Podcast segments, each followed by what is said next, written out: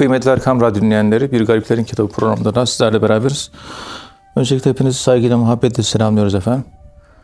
Efendim bu programda kıymetli hocamız Profesör Doktor Ethem Cebecioğlu bize tasavvufun kurucu şahsiyetlerinin hayat hikayelerini ve hikmet sözlerini ve onların izahlarını yapıyorlar.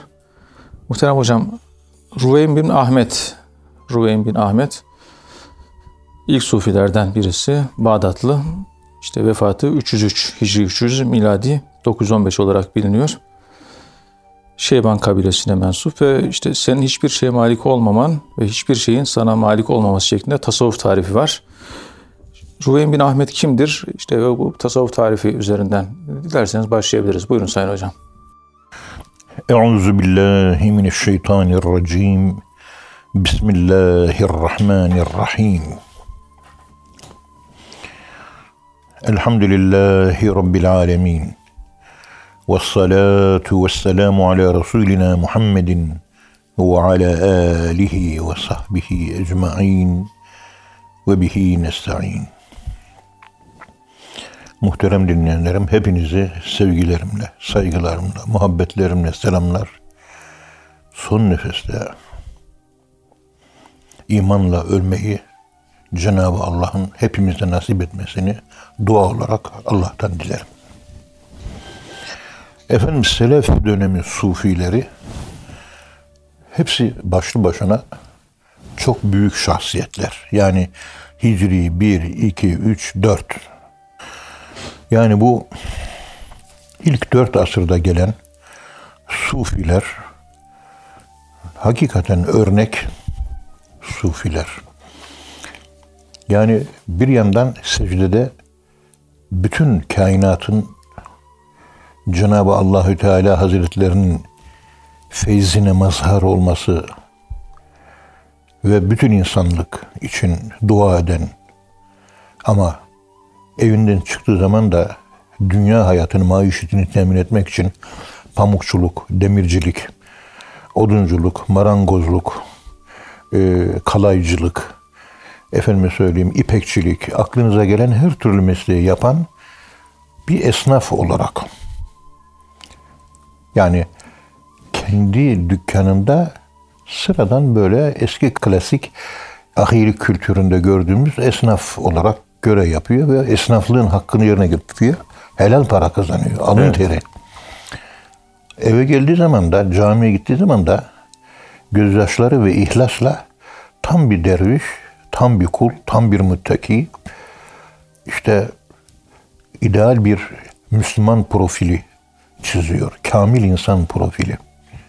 Bunun dışında toplumsal hayatta insanlarla münasebetlerinde de son derece nazik, son derece kibar ve insanlara saygılı yaklaşan, kendini bilen ve insanlara kendini bilmeyi öğreten ideal şahsiyetler. Yani bulundukları her yerin hakkını vermişler. Her yerin hakkını vermek. Evet. Dükkana bak mesela Mevlana Celaleddin Rumi Hazretlerine soruyorlar. Diyorlar ki Ey Mevlana etrafında görüyoruz öyle fazla bir alim yok. Evet. Mesela o zaman Diyanet İşleri Başkanı e, Urmevi var. Meşhur Taceddin Urmevi Selçuklu Diyanet İşleri Başkanı Mevlana'ya intisap etmemiş. Neden sonra intisap etmiş? Bir hayli geç intisap etmiş. Evet. Dikkat edin. Köylülerden fazla intisap olmuyor. Ulemadan da fazla intisap olmuyor. Köylüyle ulemayı mix yapar birleştirirseniz şehirli esnaf tipi ortaya çıkıyor. Bürokrat tipi çıkıyor. Mevlana'nın da bürokraside ve esnaf arasında çok müritleri var. Evet. Diyorlar ki hep esnaf hiç alim yok deyince o ilk dönem sufileri biliyorsunuz diyor. Kimisi ipekçilik yapardı, kimi demircilik yapardı, kimi bakkallık yapardı, kimi altın alışverişi yapardı, kimisi bezzazdı. Yani bu böyle yola çıktı, böyle geliyor. Evet. Tasavvuf sosyal klasman içerisinde ne toplum elitlerine göre konuşuyorum. Yukarıdaki kendini beğenmiş, efendime söyleyeyim burnu dik, e, efendime söyleyeyim lümpen ve herkesi ötekileştiren, yanına yaklaştırmayan kibirli insanlara ait bir yapı, tasavvuf yapısı ne de köyde kalmış. Hep buğdayla, tarlayla evlenmek, çoluk çocuk sahibi olmak çok basit hayat yaşayan insanlara göre olmamıştır tasavvuf. Evet. İlginçtir. Osmanlı tasavvufunu incelediğimiz zaman tasavvuf ya şehirlerde ya da ilçelerde yayılmıştır. Köylerde yayılanlar işte Bektaşilik gibi tarikatlar. Yani Yesevilik, efendime söyleyeyim. Böyle Kadirilik, Cehri, Zikir tarikatları köylerde az yayılmış. Yani e, toplumun en üst tabakasıyla en alt tabakası arasında ortada bulunup hem yukarıya hitap eden hem de aşağıya hitap eden. Köylünün malını alıyor, zengine satıyor. İkisinin arasında ortada olanlar tasavvufu anlamış ve bugün de tasavvufa intisap edenlerin, yani tasavvuf erbabı pek çok insan var çevremizde bakıyoruz. Ya bürokrattır, bürokrasi kesimindendir ve büyük çoğunluğu da esnaftır. Bunun sosyo-psikolojik altyapısında bana göre şu olmalı. Hani ve cealnâküm ümmeten ve satan biz sizi orta ümmet olarak yarattık. Yani yıldız ümmeti değilsiniz. Sırf gece gözüken. Güneş ümmeti de değilsiniz siz. Sırf gündüz gözüken. Siz ay ümmetisiniz. Ay ümmeti. Hem gece gözükürsünüz hem de gündüz gözükürsünüz. Yani orta ümmet ve cealnâküm ümmeten ve satan. Orta kelimesi biliyorsunuz bizim askerlerimize birinci ordu, ikinci ordu, ordu kelimesini kullanıyoruz. Evet. Ordu kelimesi Orta Asya Türkçesinde orda kelimesinden orduya dönüştürülmüş. Orta. Orda kelimesinin orijini de ortadır. Evet. Yani askere orta deniliyor. Tam ortayı gösteriyor. Yani toplumun e, orta toplumu denge tutan anlamına gelen merkezi ifade eder. Merkez. İşte esnaf ve bürokratlar merkezdir. İslam dini de biz orta ümmet olduğumuz için orta ve dengeli yapıya sahip olan bir Müslüman profili tasavvufa son derece psikoergonomik olarak uygun bir tipolojiyi belirler. Bunu hep şahsen fakir bu şekilde algılama ve idrak etme temayülünde olmuşumdur. Kabul edilir veya edilmez. Ama orta ümmetin tasavvuf alanına yansıması esnaflar ve bürokratlarla olmuştur. Bu erken dönem sufileri Kuşeyri Risalesi'nde okuduğumuz 78 tane Ashab-ı Kuşeyri diyoruz. Ve bunların bir kısmıyla İmam-ı Kuşeyri görüşmüştür bizzat ve gördüğünü yazmıştır. Bir kısmını görmese de talebesinden, sohbetinde bulunandan istifade etmiştir.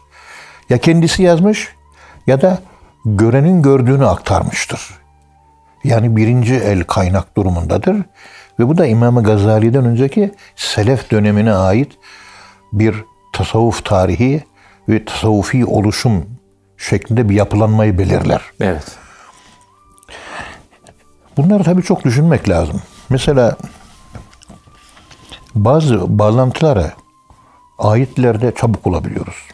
Hadislerde çabuk bula bağlantılar.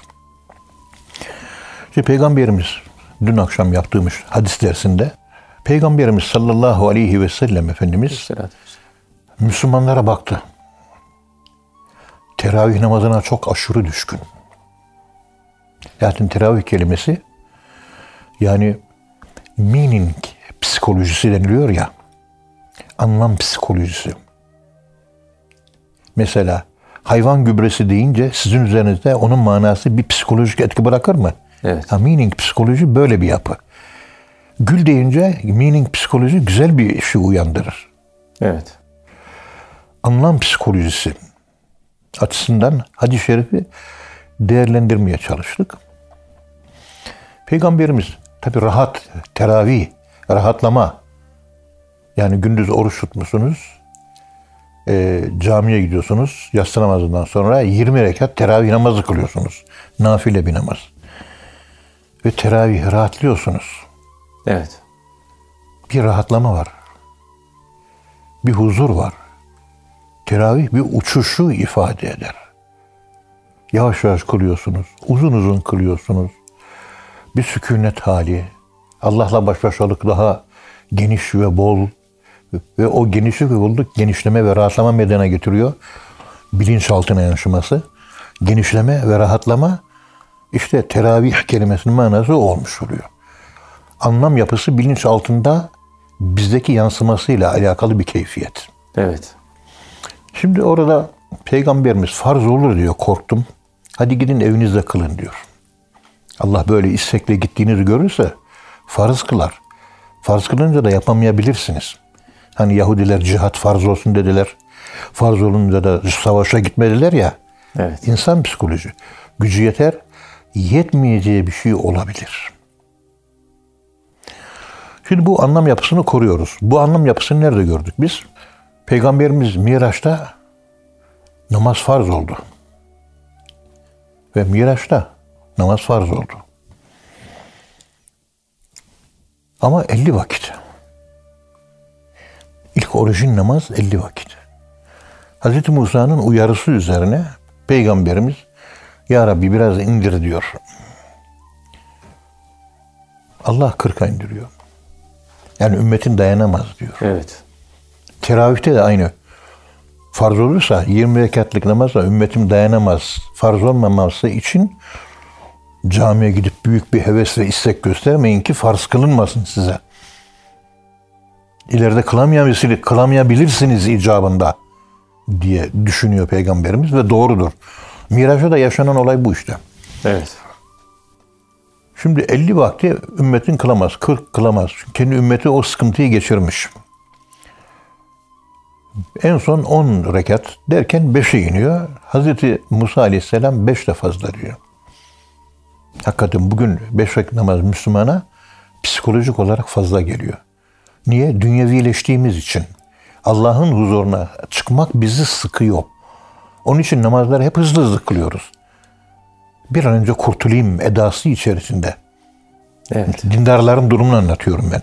Hiç kılmayanları zaten terazinin herhangi bir kefesine koyacak yer bulamıyoruz. Onlarla ilgili sözümüz yok bizim. Kılanları konuşuyoruz. Dört rekat namazları 5-6 dakikada kılıyor. En az 8 dakikada olması lazım.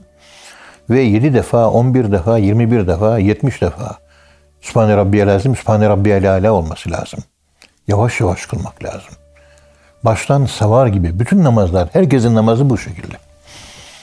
Namaz namaz değil. Namaz namaz olmayınca da dönüştürmüyor. Dönüştürmüyor. Namaz kılan insanda, namaz kılıyor gibi gözüken insanda bazı ahlaki zaaflar ortaya çıkıyor.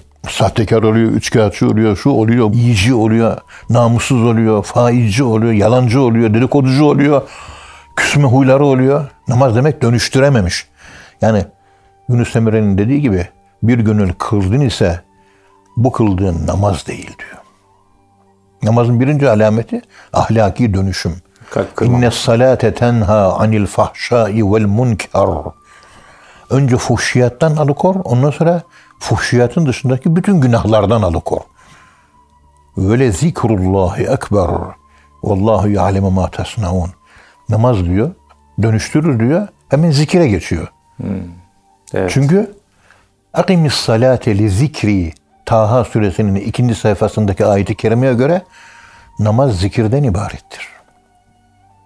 Namaz serapa zikir. Ayakta durmak bedensel zikir. Eğilme pozisyonu bedensel zikir, bedenin zikri. Secdeye kapanmak, ettehiyatüye oturmak bedenin zikri. Dilin zikri de işte ettehiyatü salli barik elham inna atayna kulhu subhane rabbiyel falan diyoruz. Bir de ruhun zikri var. Yani ruhun zikri okuduğun Kur'an-ı Kerim'den, ayakta duruştan gelen feyizden, eğilmekten dolayı gelen Mikaili feyizden, ayakta durmaktan dolayı gelen Cebraili feyizden, secdedeki Ezraili feyizden ve oturma durumunda da İsrafili feyizden feyiz alarak ruhun meleke bazında melekler üzerinden meleke kazanma bazında kabiliyetinin, Gelişmiş. yetilerin, yeteneklerinin, melekelerinin artmasını ifade ediyor. Namaz içerisinde olan durum bu. Evet. Demek ki bu dönüşüm normal yaratılan bir insan Allah yapısını biliyor. Bizim yapımızı biliyor. Ne diyor? 50 vakit namaz kılacak diyor. 50 vakit namaz ancak toparlanır diyor. Ama en sonunda 5 vakit namazdan aşağı inmemiş Allah. Çünkü yapılan her salih ameli 10 misli veriliyor ya. Yani bir iyilik yapıyorsun 10 yapılanma veriyor sana. Bir adım gidiyorsun adım 10 adım geliyor sana. Yürüyerek geliyorsun koşarak geliyor sana. Bire 10 var ya. Bire- bire on, Felehu aşru emsaliha ayet kerimesinde ifade edildiği gibi 5 vakit namaz kılarak 50 vaktin sevabını yani manevi, ruhi, ahlaki, efendim söyleyeyim İslam insanı profili olarak, kamil insan profili olarak, halife insan olarak bizi ikmal ve itmam ediyor. Evet. O fahşa kelimesi ikmal, kemale ermekle alakalı. Münker kelimesi de itmam ile alakalı. El yevme ekmeltu lekum dinekum ve etmemtu aleyküm nimeti ve raditu lekumul İslame dina. Önce ikmal, nefsani ve şehvetlerin olgunlaşması, kontrol altına alınması. İtmam, ruhun saflığına ulaşması. Münkerden marifete geçmesi, nekretten. Nekretten. Ruhun Allah'ı tanıması. Tanımada ve ma halakul cinne vel insa illa liya'budun liya'rifundaki liya'budun yani Allah'a kul olmak, Allah'ı tanımak. Bunu anlatmaya çalışıyor. Şimdi bu teravih hadisinden ta Miraç'ta peygamberimizin 50 vakti 40'a, 30'a, 20'ye, 10'a ve 5'e indirmesi arasında ortak anlam meaning psikolojisi yapılanması. Mesela Ramazan'da oruç tutuyoruz 30 gün. 6'da Şevval'den tutuyor Peygamberimiz 36. Onunla çarparsanız 360 bir sene eder. Bütün seneyi oruçlu geçirmiş gibisiniz diyor. Evet. 1'e 10 diye bir hesap var yani. Kur'an-ı Kerim'de bu. Ay, hadisle değil, ayetle sabit. Demek ki ne? Demek ki biz 5 vakit kılmak suretiyle 50 vaktin yapılanmasını, ruhsal yapılanması, nefsani tekamül. Ama kıldığımız namazın da mutlaka huşu üzere kılınması lazım. O namaz bizi dönüştürür. Huşusuz kıldığım için ahlaksızlıklarımız devam ediyor bizim. Huşulu kılmak demek Hazreti Ayşe annemizin değil dediği gibi peygamberimize namaz kılarken namazın içinde namazda dışarıdan gelen sesleri duymaz hale gelmek. İpek böceğinin kozası gibi bir kozanın içerisine giriyorsunuz. Ne ses geliyor, ne ışık geliyor, ne herhangi bir etki ve uyaran geliyor. İzole oluyorsun namazda. Huşu ruhun Allah'a Allah'ın içine girip kaybolup o şekilde dış vücut organları görme, işitme, duyma gibi algılarla alakalı, his dünyamızla alakalı duyuların sıfırlanması. Ses oluyor, duymuyorsun. Bir görüntü oluyor, görmüyorsun. İşte bu vaziyette kılınırsa o bir vakit namaz, e, on vakit, beş vakit namaz 50 vakit eder. Evet. Biz tabi namaz kılanların binde 999'u peygamberimizin e, o çerçevesini çizmeye çalıştığı namaza benzemiyor. Kılıyor ama kılmıyor. اَلَّذ۪ينَ هُمْ عَنْ صَلَاتِهِمْ سَاهُونَ اَلَّذ۪ينَ هُمْ يُرَعُونَ Ve yemna. ve yemneûnel maun. diyor. Yani onlar yani feveylül Lil musalli. lil mesai ellezinehum an salatihim sahun. Yani bu namaz kılanlara yazıklar olsun diyor. Yani namaz kılana yazıklar olsun denilir mi ya Rabbi? Ve ile diyor. ya. Namaz kılan aslında sehiv üzere namaz kılıyor. Yani hissetmeden namaz kılıyor. Hissetmeden kıldığı için namaz namaz olmuyor. Namaz kıldığı halde namaz kılınmayanlara yazıklar olsun. Yaptığı bedensel yorgunluktan başka bir şey değil. Namaz kıldığın zaman oh be ruhum rahatladı ya. Sanki bir gusül abdesti aldım. Duşa kabinde bir duş aldım. Rahatladım, relax oldum. Bu havayı her namazdan sonra hissettiğiniz zaman O zaman hakkını bu namaz namaz olmuş oluyor. Hangi namaz kıldıkta bu şekilde büyük bir rahatlama duyduk? Yok. Yok. Soruyorsun beş vakit namaz kılıyor. Bu delikanlıya kızımızı verelim beş vakit namaz kılıyor diyor. Veriyoruz üç ay sonra kızı boşuyor. Niye? Çünkü o namaz kılıyor dıştan. Özde namazı yok. Kof ceviz gibi. Ceviz dışarıda ceviz. Açıyorsun çürümüş ceviz. Yenir mi? Tükenmez. Allah cevizimizi dolu etsin evladım. Amin, amin. Allah razı olsun hocam. Ağzınıza sağlık. Muhterem dinleyenler, programın birinci bölümünün sonuna geldik. İkinci bölümde tekrar birlikte olacağız inşallah. Efendim şimdi kısa bir ara veriyoruz. Kıymetli dinleyenler, programın ikinci bölümünde tekrar birlikteyiz. Muhterem hocamız, Profesör Doktor Ethem Cebecioğlu hocamız bize Ruveyn bin Ahmet ilk dönem sufilerinden, bunun hayatından bahsediyorlar. Hocam Ruveyn bin Ahmet'in bir tasavvuf tarifi var. Senin hiçbir şeye malik olmaman, hiçbir şeyin de sana malik olmaması şeklinde bir tarif. Yine Cüneyt gibi, e, Cüneyd-i Bağdadi gibi Ruveyn bin Ahmet'in temkinli bir tasavvuf anlayışını benimsediği ifade ediliyor. Ne demek bu temkinli e, bir tasavvuf anlayışı? Yani tasavvufun uçları var mı? E, Veya işte bu malik olmak veya malik hiçbir şeyin sana malik olmaması ne demek? Dilerseniz bununla devam edebiliriz kıymetli hocam. Buyurun. Bismillahirrahmanirrahim. Elhamdülillahi Rabbil alemin. Ve salatu ve selamu ala Resulina Muhammedin ve ala alihi ve sahbihi ecmain.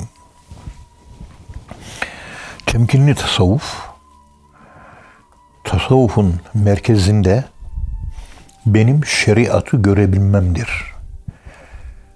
Tasavvufun merkezinde ben şayet şeriatı görüyorsam, tasavvufun merkezinde ben şeriatı görüyorsam, buna temkinli tasavvuf denilir. Evet. Şeriat görmüyorsam, bugün rifai, bazı rifai grupların yaptığı gibi başörtüsü yok diye başını açıyor. Ben ehli tarikatım. Hayır sen şeriatı siniyorsun. Sen bir şer, şeriatsız tasavvufsun. Evet. Sen yoldan sapmışsın. Kur'an'a gel, İslam'a, şeriata gel. Allah'ın çizdiği o ilahi program, 534 tane emir ve yasak Kur'an-ı Kerim'de var. Onlara gel. Ben önce onu görmem lazım.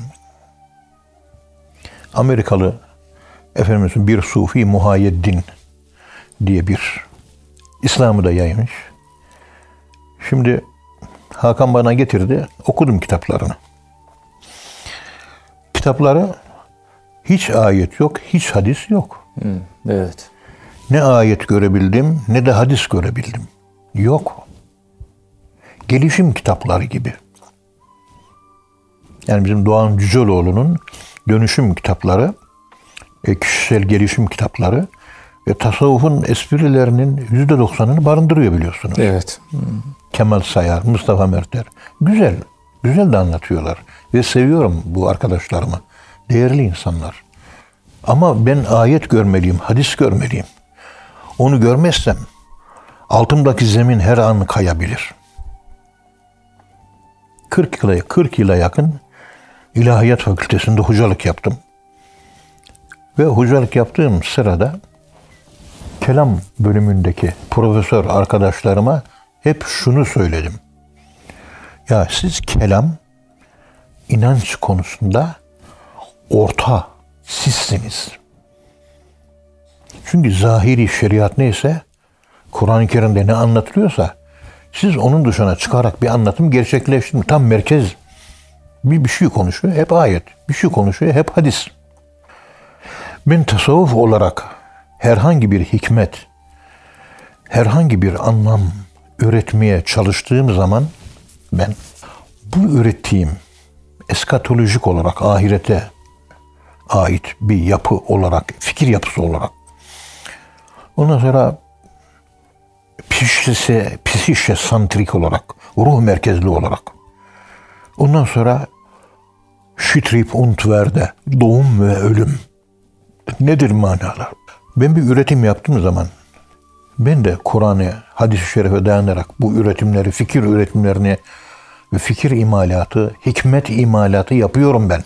Ama siz işte Maturidi kelamı, Eş'ari kelamı bu merkezi siz koruyan insanlarsınız. Benim söylediklerim kelam ilmine aykırılığı var. Ve bu aykırılık da sizin tarafınızdan ayetle ispatlanabilirse ben savunduğum hikmetten vazgeçerim. Hani Ebu Süleyman el-Huvari Hazretleri Şam sufilerinden kalbime çok hikmetler gelir diyor. Onu götürürüm Kur'an ve hadise arz ederim. Uyuyorsa çıkar kürsüde insanlara anlatırım. Kur'an ve sünnete uymuyorsa içimde saklarım, içimde sır olarak kalır ve benimle beraber ahirete gider diyor. Şah-ı Nakşibend Hazretleri'nin buyurduğu gibi bizim yolumuz Kur'an ve sünnetle mukayyettir. Kur'an'ı ve sünneti görüyor musun? Biz orada varız. Şeriatsız Yoksa tasavvuf yokuz. olmaz yani. Evet. Benim şeyhim bana içki iç dese La ta'ate li mahlukin inde masiyetil halik. Allah'a isyan söz konusuysa ben şeyhime itaat etmem. Faizle ben yemem. Adam öldür, öldürmem. Ölçü seri şeriattır. O ölçüyü kaybederseniz dünyayı da kaybedersiniz, ahireti de kaybedersiniz. Öz benliğinizi ve özgüveninizi ve imanınızı da kaybedersiniz. Bunlar domino taşı gibi birbirlerini tetikleyen Arap Baharı gibi Soros'un ürettiği. Understand me? Evet. Est-ce que vous avez compris? Hel fehimtum? Fehim kır. Verstanden? Bir hirayete yulihet. Anladın mı? Evet. İşte buradan hareketle insanoğlu kendisini inşa ederken Kur'an ve sünneti kaybettiği zaman her şeyini kaybedeceğine göre Ruveym'in dediği gibi Kur'an ve sünnet var, tasavvuf var. Kur'an ve sünnet yok, tasavvuf yok. Tasavvuf yok. Evet. Şimdi büyük bir çerçeve çiziyorum. Güzel vahit evladım. Beni duyuyor musun? Evet hocam. Duyuyorsun. Kur'an-ı Kerim önümüzde bir kitap mı? Evet. Kitap. Sahih olduğuna inanıyor musunuz? Tabii. İnanıyorsunuz değil mi? Tamam. İnanmayan tefsircilerimiz var. O da ayrı bir hikaye. Soluğu Almanya'da aldılar. Efendim, Kur'an-ı Kerim'i en iyi yaşayan insan kimdir sizce? Hazreti Peygamber tabii ki.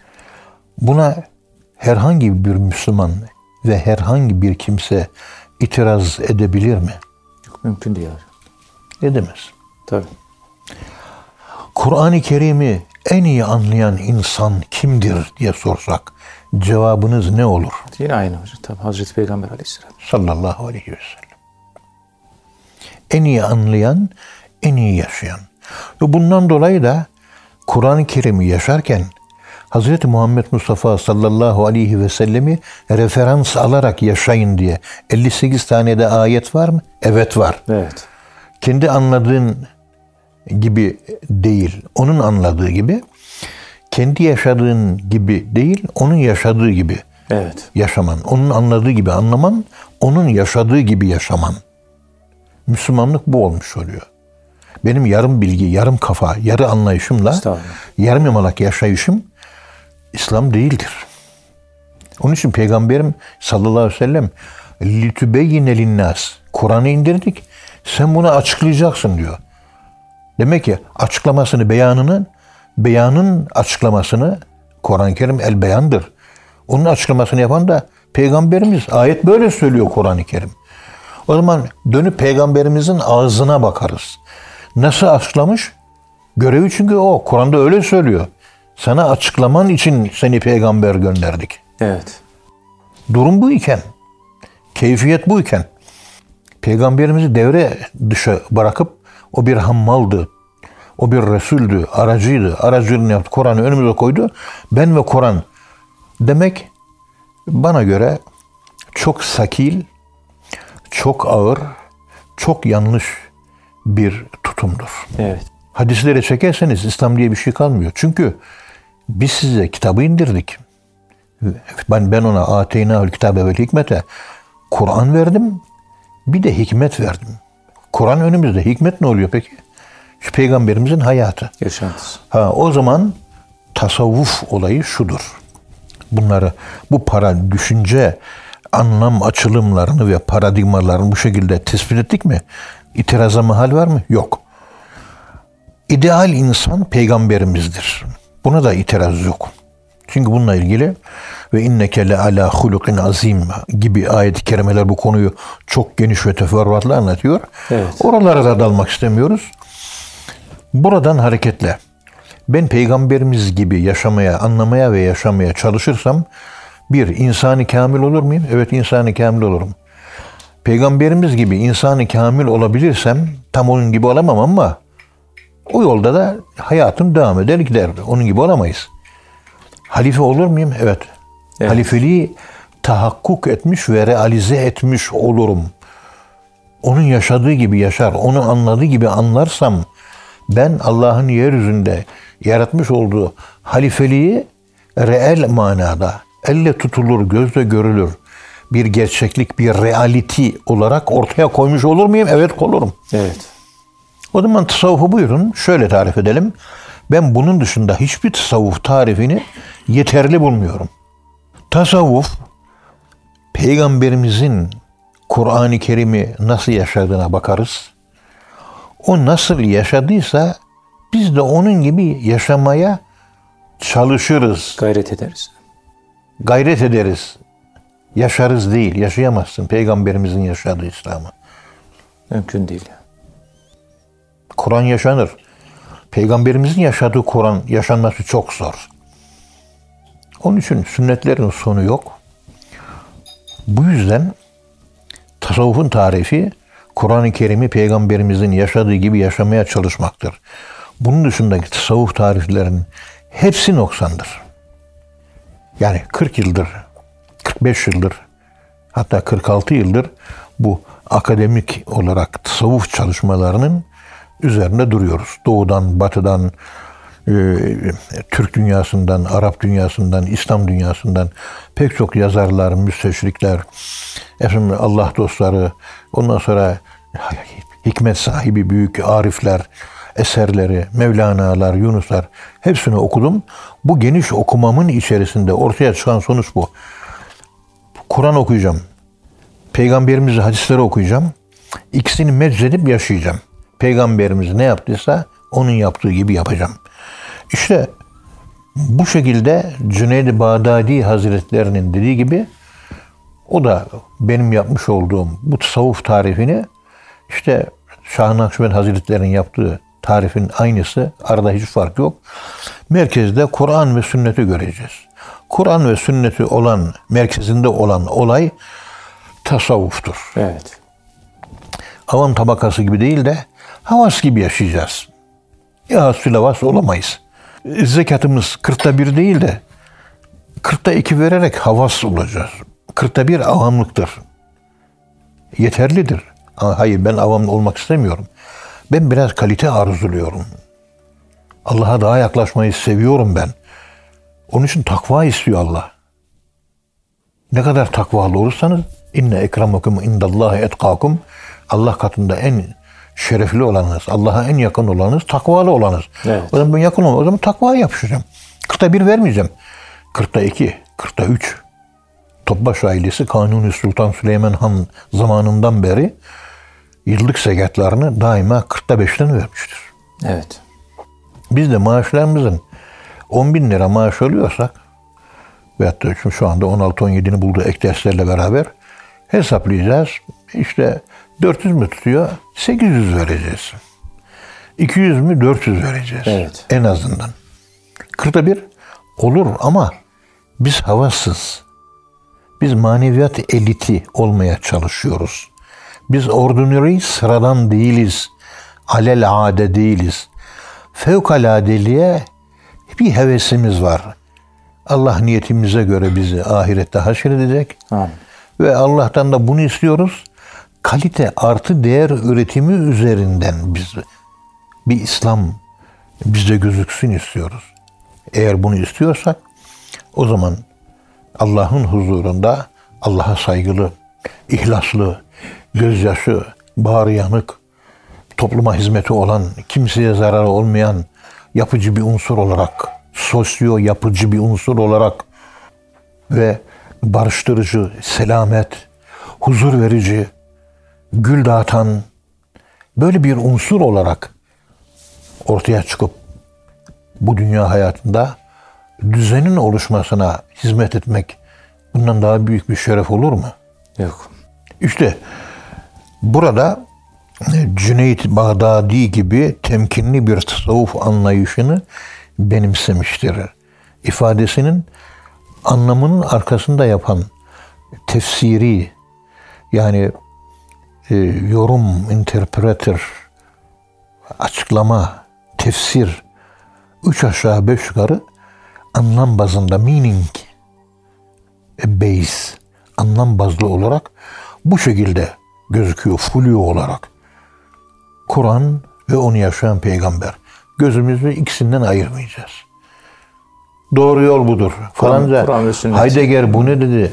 Hegel bunu dedi. Friedrich Nietzsche bunu dedi. Karl Marx bunu dedi. Efendim senin falanca bunu dedi filanca. Biz buralarda yoğuz. Bizim konuşanlarımız belli ve bizi yönlendirenler belli. Onlara göre yönlendirenler Kur'an-ı Kerim'i o yanlış fikirlerle tartıp noksan buluyorlar. Kur'an bana artık yetmiyor, kafi gelmedi deyip Kur'an'ı bırakıp arkasından 70-80 bin kişiyi götürerek dalle ve edalle sapan ve sapıtan bir insan profili Müslüman alimi, Müslüman düşünürü profili karşımıza çıkıyor. İslam'la alakası yok. Yok. Nefsinin hevası ve namaz, ibadet, takva bu gibi unsurların hiçbiri yok hayatında. Yazdığı yazılarında da kalkıyor. Ya bana ibadet yönünden, İslam'ı yaşama yönünden diyor eleştiriyorlar. Belden aşağı yumruk vuruyorlar. Belden aşağı değil, belden yukarı yumruk vuruyorlar sana. Sen bir namazın yok bir senin. Oruç yok, bir şey yok sende daha. Bu gibi akılcıların, modernistlerin hiçbirinde yaşanan bir İslam göremiyoruz. Yönüne tanıdığım var. Yok. Evet. İslam'ı yaşamıyor. Ve Bediüzzaman Hazretlerinin buyurduğu gibi İslam'ı yaşamaz, zamanla yaşadığını İslam zanneder. İşte bu gibi sapıtan arkadaşlarımızın çoğunun arka planı Bediüzzaman Hazretlerinin bu hikmetli sözüyle e, malul olarak e, bir portre çiziyorlar gözümüzün önünde ve sadece üzülmek geliyor içimizden. Bu bilen biri. Bilen biri böyle yaparsa.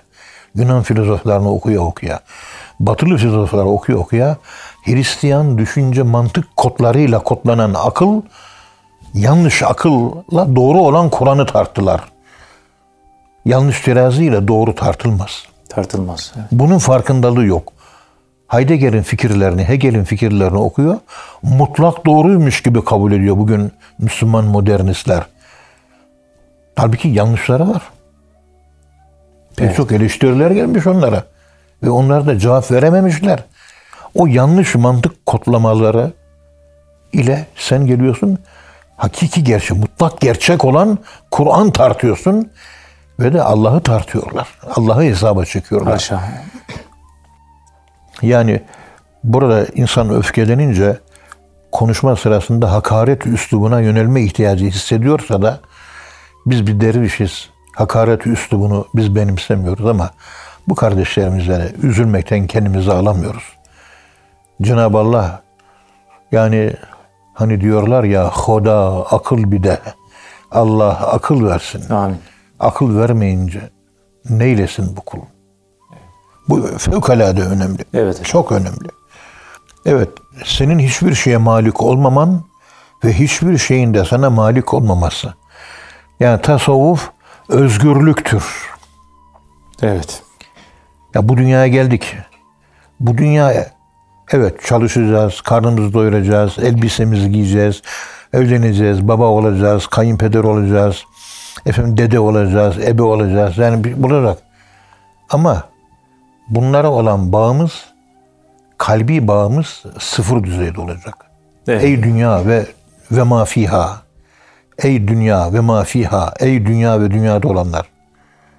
Evet, elimin altındasın. Ha, Ama benim sana bir sevgim yok. Ey altın, ey gümüş, ey makam, ey mevki, ey para, ey kadın, ey şöhret, ey efendim söyleyeyim falanca sen benim tanrım değilsin. Eferaeyte men ittehaze ilahehu hevahu. Kendi nefsinin arzusunu ilahlaştırdı. Bu şekilde putperest değilim ben. Evet. Yani sana sevgim yok. Maddi bağım var mezur. İşte para elime almak zorundayım. Gidip ekmek alacağım, karın doyuracağım. Çoluk çocuk sahibi olmak için gideceğim bir karşı ikinci cins ile evleneceğim. Simone de Beauvoir'ın anlattığı gibi. Ve çoluğum çocuğum olacak benim. Tamam mesele yok. Nema problema. Problem yok. Problem yok. Ama hanımıma ölesiye bağlı değilim ben. Paraya ölesiye bağlı değilim. Neye bağlıysan onun kölesi ve esiri olursun. İşte tasavvuf bu nedenle ahrar hareketidir. Benim tasavvuf sözlüğünde ahrar diye bir madde var. Özgürler. Parayla satın alamazsın. Hür insan. Makamla kandıramazsın. Paranın makam mevkinin kulu ve kölesi değil. Onunla istediğin yere çekemezsin. Özgür ruhlu. Evet. Kalp, vicdan. Vicdan Allah'ın kalbimizde konuşan sesidir. O vicdanı Allah'ın sesine uyar ve o doğru yoldan asla sapmaz. Ölümüne kadar gidecek bir yola girer, canını verir, hakikatten fedakarlık yapmaz. İşte bunlara da şehit adı veriliyor. Evet hocam. Allah razı olsun. Ağzınıza sağlık. Muhterem dinleyenler, hocamıza çok teşekkür ediyoruz. Efendim bir program daha sonuna geldik. Bir sonraki programda buluşuncaya dek hepinizi Allah'a emanet ediyoruz. Hoşçakalın efendim.